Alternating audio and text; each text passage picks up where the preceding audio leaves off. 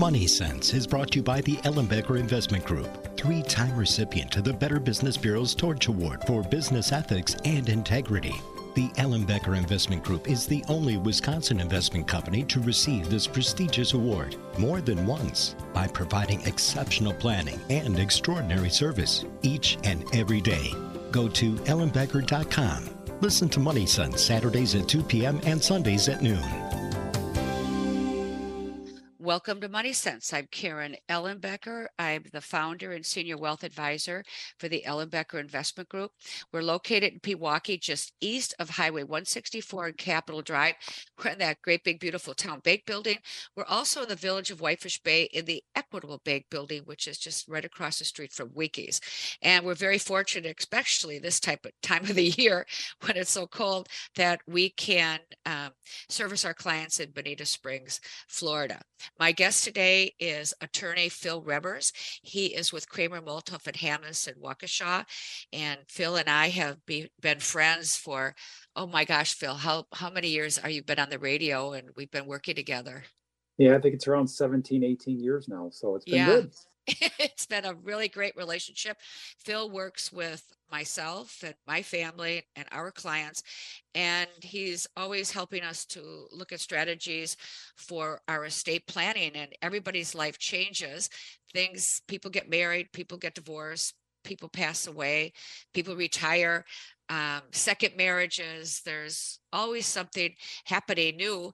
And of course, there's always tax. And so, as we are just starting in this new year of 2023, I thought it would be great for us just to sit down and review some of the traditional or typical um, things that you could do in your estate planning to protect yourself, to protect your family, and also some of the things that are special that often people don't think about. And I'm just thinking about a, a really good friend of mine whose mother um, became ill, fell, and broke her hip. And then when they started working with the mom and dad, they realized that the father had so many different things going on in in his life as well as a couple they were really starting to fail quite rapidly and then she has um, a family member and two family members that actually live with the parents and now there's this big um, process of how do we deal with parents going into a retirement community and the siblings that are living there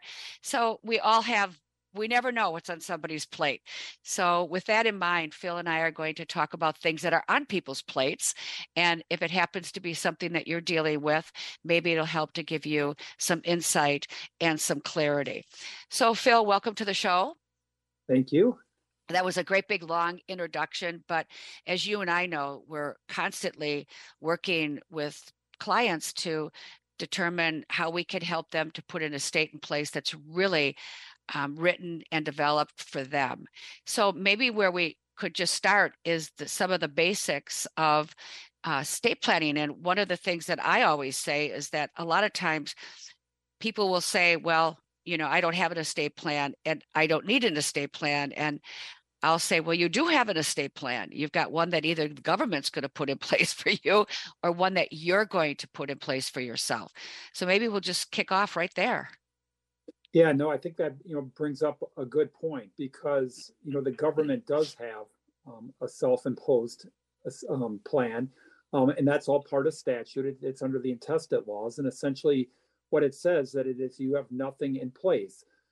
Um, then what it, what's going to happen is it's going to go to your natural heirs, and and that can be a lot of different things. I mean, it would be your spouse would usually be first, but if you have children from another marriage, another relationship, um, that spouse may not always be first. And so there's kind of a blended where the children get some, you know, the spouse gets some. So again, if you need to make sure that, you know, your spot, you know, you're in a blended family, a second marriage, and you you need to make sure that, you know, your spouse receives the home, has the home for at least a period of time, those sorts of things.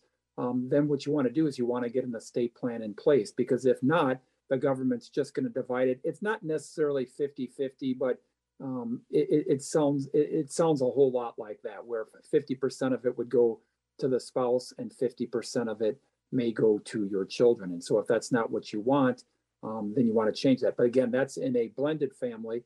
um, in a you know a first marriage situation where all the children are from the same marriage, then everything's just going to go to your spouse, and then everything's going to go down um, to the children. But part of the problem when it goes down to the children then is that the children are going to get that money no matter what age they are at. So a lot of times what we have is, you know, if somebody dies early um, and maybe they're not married and they have children and their children are 12 or 13 years old, that money goes down to their children. And then what you usually have to do is go through a guardianship um, with the court procedures. So that takes um, a few thousand dollars in a few months and a lot of time and hassle to get that in place for the kids. Um, and then the kids end up with the money at age 18, which is not usually a good scenario. At least I don't think that's a scenario usually like, right, Karen? Right. Well, you know what happens too, Phil, a lot, a lot is that I'll sit down with clients, particularly young clients that are starting out, they'll say, Well, I don't have a large enough estate, or I don't really have to worry about an estate plan. But they forget very often that they have buddy if they're working they often have insurance that's associated with working. They may have a, the ability to inherit money down the road. And there's also the issue for young people if they have children if you know what's going to happen.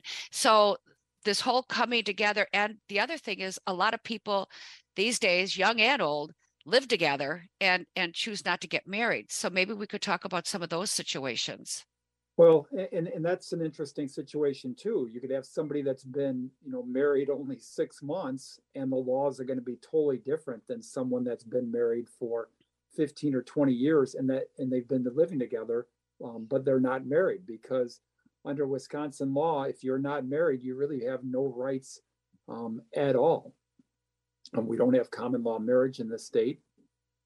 And so, if you want to protect that person that you've been living with, um, again, that they have the ability to live in the home, um, that they have the ability to get some assets, then you want to put that in place. Because basically, if you are living together and you pass away, your estate, whether you have an, a, a, an estate plan or not, is going to go, what you said, to their next of kin, which might be their mother, dad, or a brother or sister.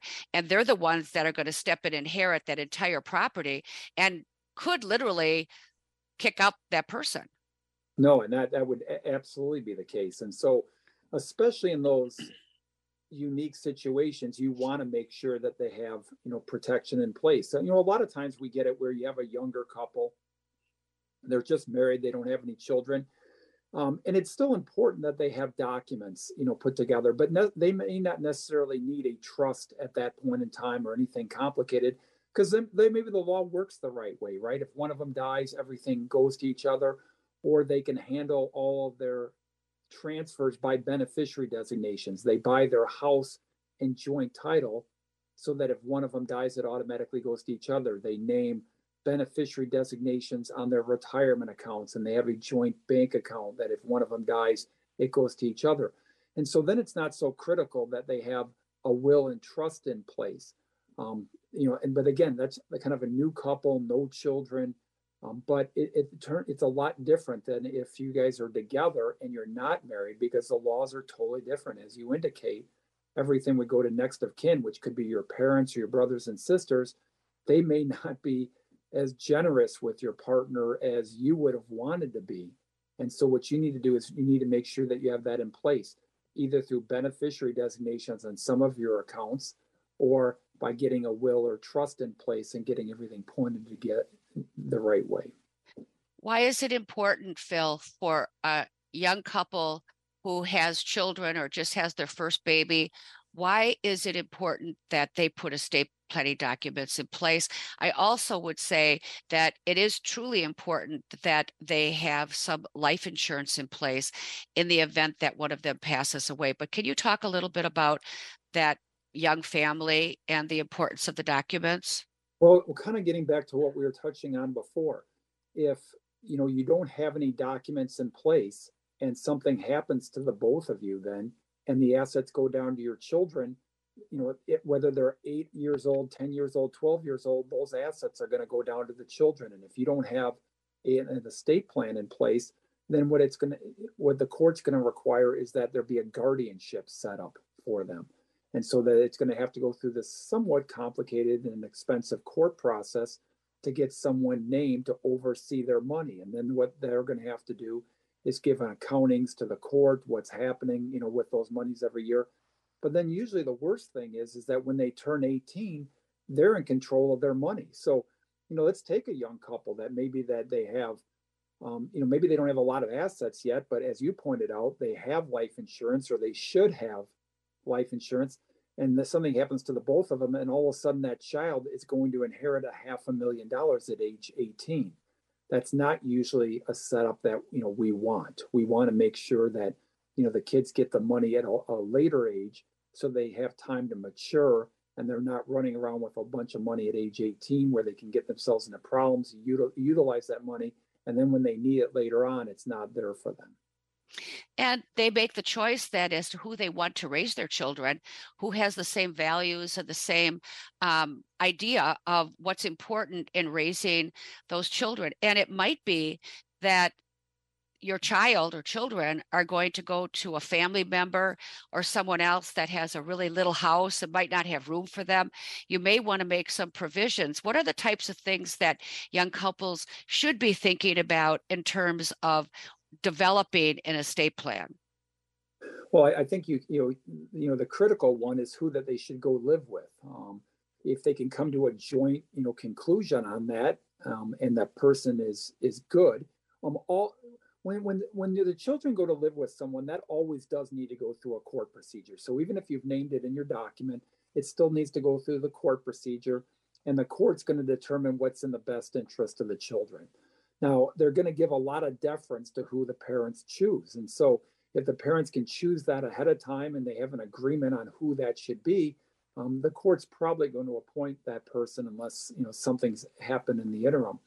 What it does is it eliminates that you could have competing families challenging who should be t- able to take care of the kids. And again, you could get into a long, drawn out court procedure where maybe you have one you know family fighting to to raise the children when that's not what the parents want. It's best, very, you know, a, a, a lot better if they can get their own wishes in um, and and make that happen rather than have um, the children go live with someone you wouldn't want to and have a fight about who they would go to as well then.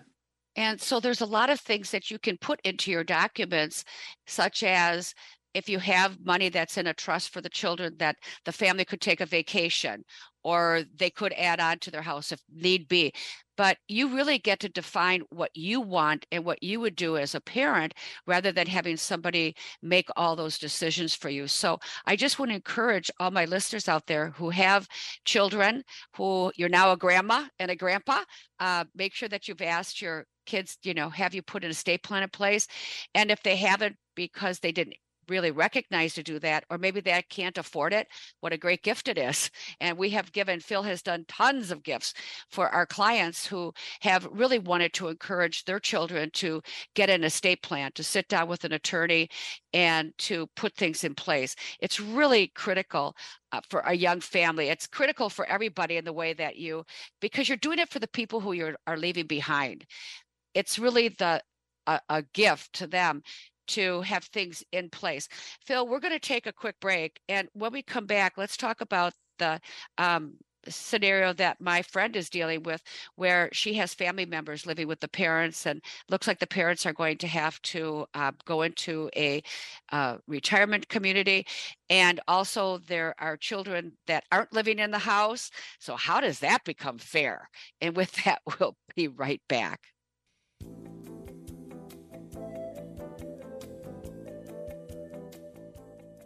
Welcome to Money Sense. I'm Karen Ellenbecker. I'm the founder and senior wealth advisor for the Ellenbecker Investment Group. My guest today is attorney Phil Remmers.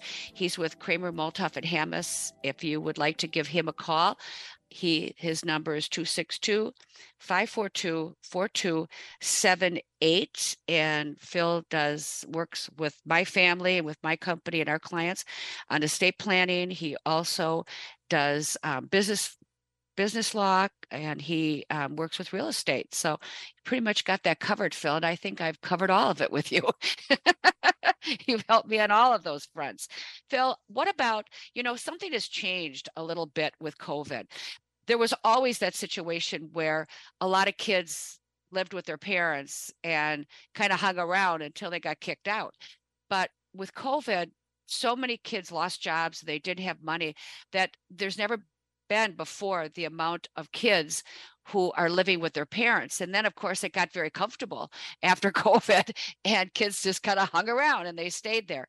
What happens in a family? What could happen potentially um, when some of the children live at home and get all these benefits, and then all of a sudden a parent dies or both parents have to go into a retirement community and they're faced with this decision of where do these kids go what's fair what's not fair um, what are some of the situations that parents need to consider when they're trying to um, deal with this dilemma? And a lot of parents just say you know what? I'm not going to worry about it. They can fight when i'm done when i'm gone. But that isn't what we really generally want. We really want harmony and we want our kids to stay friends and stay close not be disengaged and separated yeah it really depends on on the kids and and your scenario is kind of really a little bit all over the place um, but it, it really is best that you know the parents put something into place there because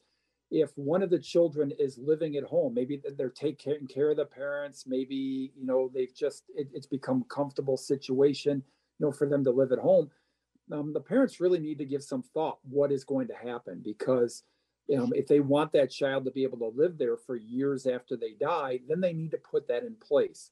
Um, we get the scenario a lot where you know the other kids think it's unfair that one of the you know kids has been living you know with the parents all these years. And so you know they really have no issue with stepping in after the parent is is gone.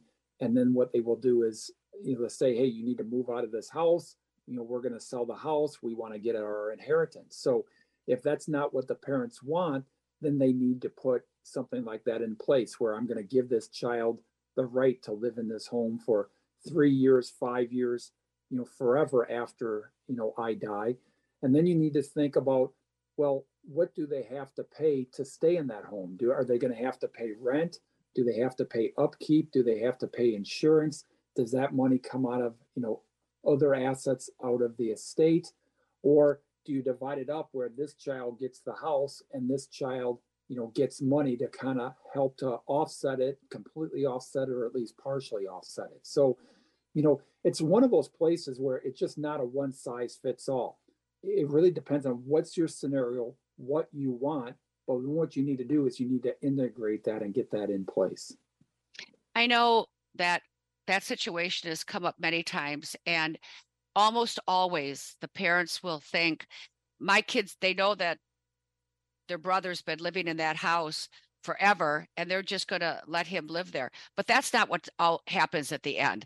It, it's not. The kids want to get the inheritance and they feel that they're do it but also they don't want the person to stay there because they don't feel often that they can maintain the house and even if that person can live in the house they're worried that their asset is not going to stay um, valuable. Yeah i mean you know there's a lot of scenarios that come up. I mean sometimes it does happen where they're like you know what? Our brother or sister's been living in the house for years you know we're good with that that's just the deal and that sometimes happens. But i'd say even more often you know they feel like well no i mean they've already been living rent free with the parents. We're not going to continue to let them live rent free and so we want to change either because we want our inheritance we don't think it's fair you know we don't want them to get these extra benefits or they just feel like maybe that they're partially irresponsible and what they're going to do is they're going to create waste with that house they're not going to maintain it they're not going to insure it and something's going to happen you know over time and so again, just like when we talk about, you know, the lake scenario, when when somebody, you know, you have your kids inherit the lake property up north, you may want to have a plan in place. You also need a plan in place, you know, for your children that are living with you. That's really important. What I would also add to that is I think it's really important to talk about that too and discuss that with your kids. Um, not just put that plan into place. I think if everybody knows that's coming, um, it creates less conflict at the end. If you know, all of a sudden, you know, people open up this trust document and it's like, wow, this child is going to get to live there for the next, you know, for the rest of their life, and I'm not going to get their inheritance. That comes as a surprise to the other kids. It may seem easier not to have that discussion um, ahead of time that you know you don't have to go through the uncomfortability of having it um, but it will create probably more issues later on if people don't know what's coming down the road well, you know, and Phil, so often I have clients that have a lake house, and there's one child in Wisconsin that tends to go there a lot, and the other two live in different parts of the country and they don't go there at all. And the father mother says, I don't ever want to sell that property. And then right there again is handcuffing the family. And it it does cause problems. And I know that we love, love our property that we have. I have a lake house. And I know I was for a while saying to my kids, oh, this is going to be an asset for the family to have forever, you know. And, you know, one of my kids said, well, I don't know. We don't use it very much. You know, I don't know that I particularly want to own it with my siblings. But so I, I don't think that you can handcuff your kids. And it's not even just in your documents, it's how you talk about the property. Continuing to say, this is a family, you know, property. We're going to keep it in our family forever. That's what you might want, but it's maybe not what they want. And maybe they'd want to get their own family property. No, and, and, and that happens all the time. And again, I think that's why it's so important to have these discussions that doesn't mean that you have to do what your children are asking to do or what they're wishing to do. I mean, in the end, it's it's your assets. You can set them up in, in a way that you know you feel is best and what's most comfortable. Um, but when they're when you're making long-term choices and you're put, pushing the family together, I think it does make sense to at least know what everybody's wish is. I mean, I, I didn't think this would happen to myself, but you know, I have four children um, and now it appears, you know, two of them might be out of state forever. Um, one's dicey, and we're hoping, you know, one stays, you know, you know, in Wisconsin. But we'll see. And so, yeah, when you're trying to keep these, you know, lake homes together, I mean, is it fair that someone down in Texas or Nashville, you know, where my, you know, boys are, you know, that they, you know, want to keep up a lake home in Wisconsin? They may not want to do that. They may not think that's fair. They'd rather cash out on their inheritance and go a different direction. But that puts a pinch on the other children, you know, a, as well. And so again, to have that discussion, at least to get some insight, so maybe you can find some common ground. Maybe you can never find it. You just have to make the decision, and then you tell your kids, "Well, this is the decision we're making. You're just going to have to live with this." But I, I always like to get all the information and then kind of make my decision from there. My guest today is attorney Phil Remmers. We've been talking about some situations that are on people's plates that um, that are difficult to deal with. So, Phil, let's take a quick break. And when we come back, let's talk about those families that have special situations. For example, a parent who is ill. Uh, during your lifetime, you're taking care of that parent, you're doing all the extras, uh, paying for many things. What happens if you pass away? What about a child, a special needs child? So, let's take a break. and we come back, we'll talk about those special situations.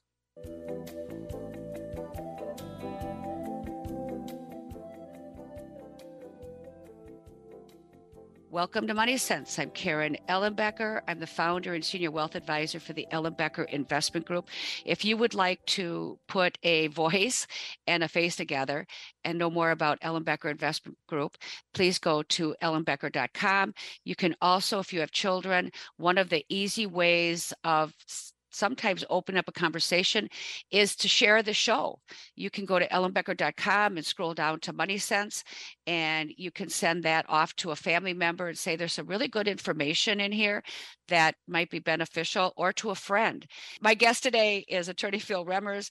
And as I've said earlier, Phil is a friend. We've worked together for a really long time, working on estate planning. So it's a comfortable conversation for us to be having today because I think all of the situations we're talking about at one time or another we've dealt with our clients. And of course we have so many people today that um, are aging and as always and having different issues that come up. And there's parents being taken care of by um, seniors as well.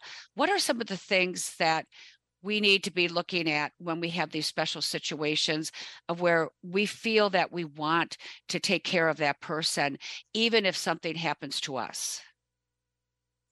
Um, are we talking about taking care of your parents? parents it could be it could be that you know I'm. i my parents are both deceased but it could be that i go and visit my mom every day and i'm paying for extras because they don't have enough i get their hair done i do a lot of things for them over and above the money that they have coming in what happens if that person that's providing those services passes away and there's no one there to step in and take Right. care of that parent Yeah, th- again, this is a great reason to, you know, have an estate plan in place, to have a will in. Um, you know, obviously, I think you and I, we're really more, we're really not will people, we're really trust people. Um, and just really briefly, you know, what trust really works the same as a will. It says how you want your assets to be distributed when something happens to you. It just doesn't need to go through probate. It doesn't have to go through a court procedure. So we send, spend a lot of, we save a lot of time, you know, money and hassle there. But once we start putting a trust in place, we have a lot of flexibility to do a lot of different things. For instance, um, if you, you know, the, the natural thing might be like, hey, if I pass away, of course my kids are going to get, you know, all the money. But it doesn't have to be like that.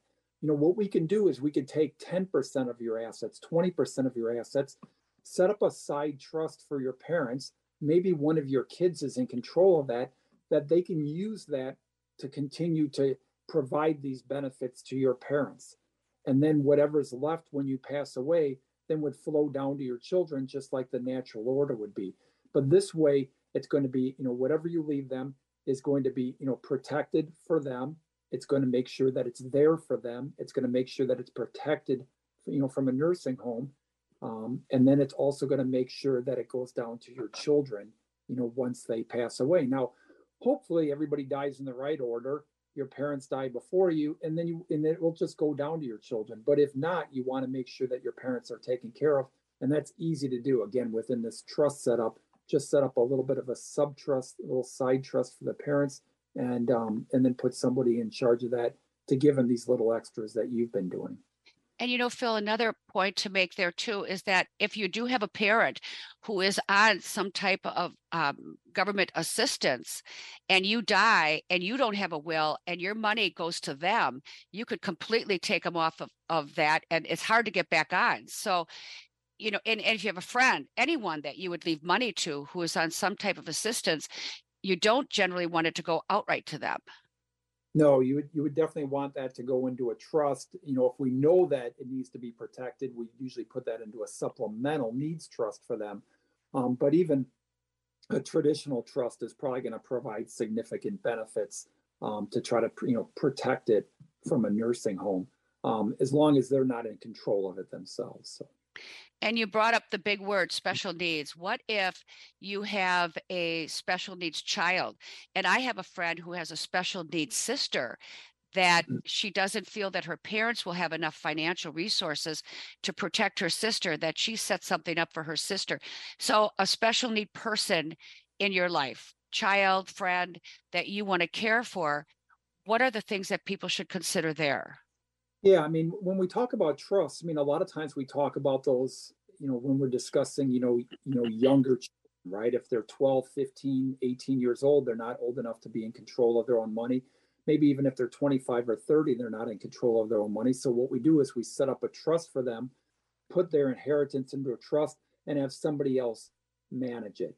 So with a supplemental needs trust or a special needs trust, we're doing the exact same thing um, we're just what we're doing is putting some extra protections in it. So again, if um, you wanted to leave some money, you know, for your sister who you know who's got some that needs to be protected or a child, it could be put into that supplemental needs trust, and then the, that money would be overseen by someone else, but it would be um, clearly protected so that if they were on governmental benefits or if they should need governmental benefits in the future, that those assets would not be counted. They would not be deemed to be eligible assets for determining whether they should go on benefits or not. So it's a great way to make sure that it's available, that somebody else is overseeing them for them, but that it's still going to be protected from, you know, them losing governmental benefits which they're otherwise entitled. Phil, what if you have a child or someone in your life that has a, addiction issues, um, has problems where you know that if they inherited money from you, it would not, it could potentially harm them rather than help them. But yet, you want to make sure that down the road, that if anything happens and you're gone, that there's maybe money there for a roof over their head. There's yeah. something there to take care of them. How can parents you know that's a that's a tough a tough question. When we sit down with parents and clients they talk about it. It really is hard because they want they so desperately want to do the right thing. Yeah i mean a- absolutely. There's there's so many possibilities. Again once you get into this trust i mean if we kind of imagine that we have kind of this base trust for the children um, that it, you know it's just overseeing that money until they get to 25 or 30 or whatever the you know the parents think is an appropriate age where their kids can be in control of their own money. We're not changing it much by doing the supplemental needs that we're just talking about. We just put a few different provisions in it. And we're not changing it as much when we have children with dependency issues. Maybe all what we're doing is we're just stretching the time limit so that somebody with dependency issues maybe normally if they you know didn't have these issues they'd be in control of their own trust at age 30 maybe now what we do is if they have dependency issues we stretch that to age 50 or 60 or maybe never. You know that it'll be someone else that is going to oversee it. Maybe it's a brother or sister that comes with its own issues. Um, maybe it's another maybe it's another family member or maybe it's a corporate trustee. But for all these years someone else can oversee it. Now, again, you can build in lots of flexibility in here. And so that that's the great thing about the trust. You know, maybe what you do is you leave that trustee the ability to decide when the child, you know, that um, dependency issued child gets the money, um, that it's their full decision. Or maybe you put in some, you know, amounts. You say, well, they can at least have a thousand every month, or they can have two thousand every month, or a thousand every two weeks, and then maybe every five years that they can have $20,000 for a car. So again, this can be really customized so it really falls into what you want to see happen so that it's not too generous, that it's not too restrictive. Um, but it, it, you know, for every child, it's it's going to be different. My guest today is attorney Phil Remmers. He is with the firm Cramer, Multauf, and Hammes in Waukesha. If you would like to reach out to him, you can do that at 262 542 4278. And one of the things at the Ellenbecker Investment Group, that's where we start. We start with the foundation for each and one of our clients. And we, you know, you would think as an investment firm, we are looking at, okay, how do we invest the money? But we really do get curious. We want to help you put that plan in place. If you have one, we want to review it to make sure that it's exactly what you want. And then we build your estate plan around what you want. And so we really are proud to say that I think 95%, and maybe it's even more than that, um, have estate plans in place because that's really where we start our process. Again, my my guest today is Phil Remmers.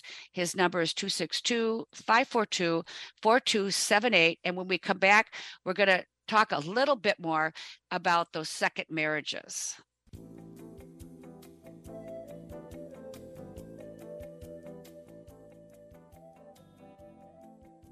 Welcome to Money Sense. I'm Karen Ellenbecker.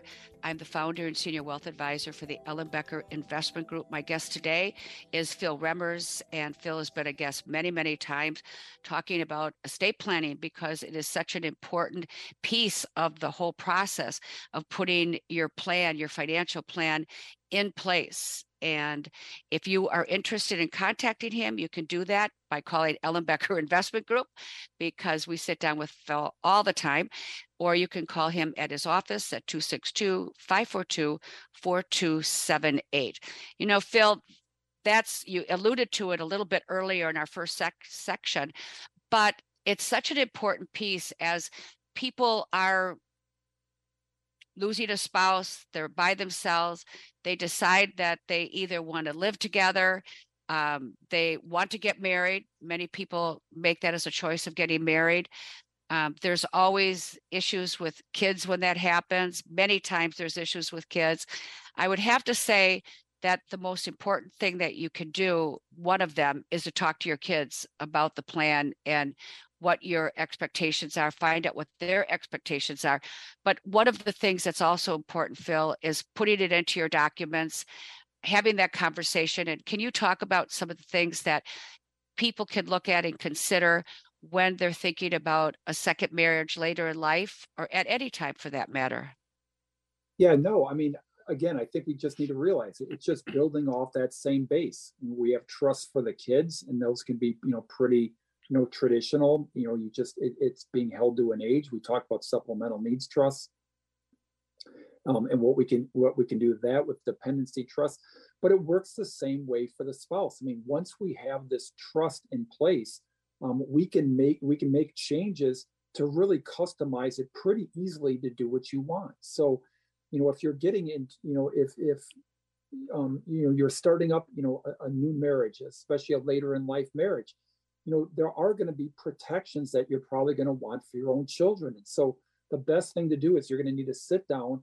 Um, I try to, to tell people like talk about it ahead of time. What do you want to be able to provide? And you know, a lot of people just say, listen keep everything separate. We're, we've got enough to take care of ourselves. But that's not always the case. You're like, you know, I want them to be able to be, um, I, I want to be able to provide for them. I want to make sure that they're, you know, taken care of. Um, and that's where we have a lot of tools to do it. A lot of people just think, well, we're stuck. If I die, I'm just going to have to give my spouse my house and I'm just going to have to hope that they give that back to my children, or I'm going to have to give certain assets to my spouse, and I'm just going to have to hope. But we don't have to do that. You know, that the, the scenario I always come up with is, well, listen, if you just transfer a million dollars over to your spouse and they die a few weeks later, that whole million dollars might go to their children rather than your children. How do you, you know, how does that feel to you? And they're like, well, that doesn't feel good at all. That doesn't seem fair. But I do want them to be taken care of for the next 20 years. I'm like, okay, but we don't need to distribute it outright to them. And what we can do is just like we had a, a trust for the children or the, the dependency issue child, you know, we can have a trust for that spouse. And you can put certain assets into that trust. You put certain rules on when it can be used, how it gets used. Um, the million dollar question, the big question is always going to be, you know, is who's going to be in control of that trust? Is the spouse going to be in control of their own trust? Is one of your children going to be in control of it? Is the spouse and the child, or is there going to be an outside member? And again, that's going to vary from family to family. But what you can do is get the right blend of um, provisions in it, the right blend of protections, all of that in there, just by talking through that and not coming into it thinking there's only one way to do that. There's hundreds, thousands of ways that can be done. We just need to kind of explore that a little bit and then implement that. And they can look at a marital property agreement. Yeah, um, you know, they can look at you know, it, it, what a marital property agreement would do is it would classify assets so that it's clear whose assets are whose. Generally, if you're if you're going to negotiate that marital property agreement is either a prenup or a postnup. Usually, everybody would have to get their own attorneys, you know, for that. Um, but it does give a lot of clarity because, as as we've run into a lot, marital property law can really make things confusing. So that you say, well, hey, after we got married, we kept all of our assets separate. Well, that's not how marital property law works. Um, that as you earn more income, as there's more money that comes in there, that those what started out as individual accounts could become blended with marital assets. And then you've got kind of a commingled account where the attorneys, you know, really don't have any clarity on whose assets those are. That can create that can create issues later. Well, I know I talked to someone just recently, and it was literally at a lunch, and someone was talking about what had happened to one of their friends. And it was that the dad had remarried and had really been married for quite some time, but never really addressed the, the estate plan issue. And when he died, everything went to his wife and everything went to her children. And literally, not one thing came back to his children at all, not a memento, nothing.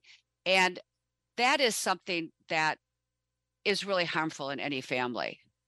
Yeah, and, and and that's the scenario that I hear a lot. I mean, sometimes people will be like, "Oh, you probably get a lot of good stories," and I'm like, "Yeah, I get a few here or there." But the one that comes up again and again and again is that one. I mean, I might, must hear that five or six times a year from clients that, "Yep, my dad died left everything to my mom. My mom got remarried, and it all went to the new stepdad, and we never got anything, or or you know that in reverse. So that happens constantly. Um, and that's why you want you know you want to plan for that before you get married. How is this going to work? Do you want to protect your family? How are you going to protect them? Um, well, like I say, it's not enough just to say, well, listen, I have I have, you know, comfort in my spouse that they're going to do the right thing, you know, later on. But things change. They don't have a relationship with your children after you're gone. Um, it could be 15, 20 years later. They don't remember that, that where that money came from. There could be a, uh, um, a caregiver or the other spouse's children become involved in that process. And they're like, well, why are we giving money back to them? They don't remember what the deal was that was struck 20 years ago.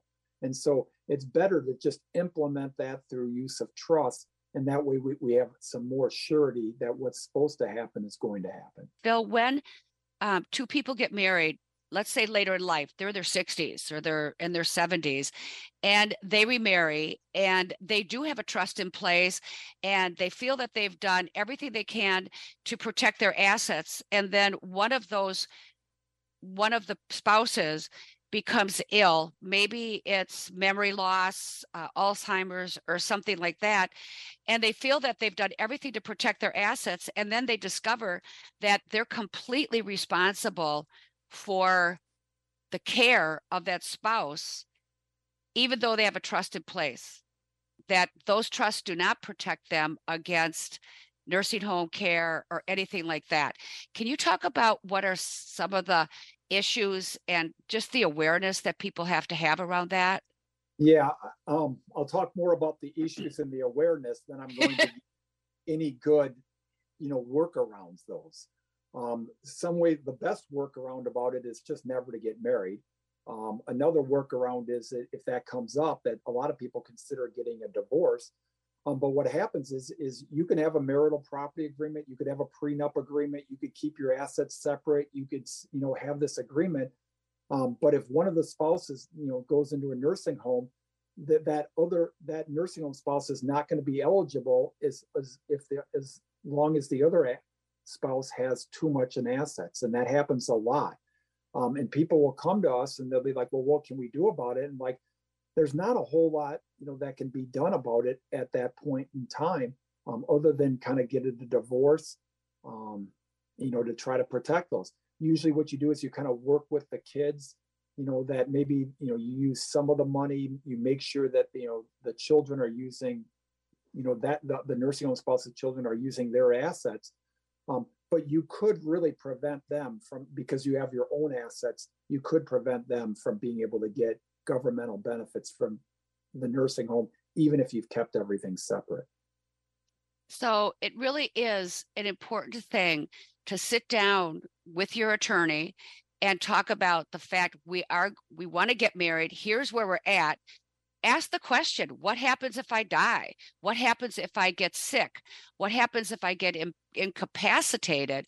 So that you can make a decision about how you want to um, look at both of your estates. And so often i find when i talk to someone they'll say well we we just didn't have an idea they come to me and i'm in the same position.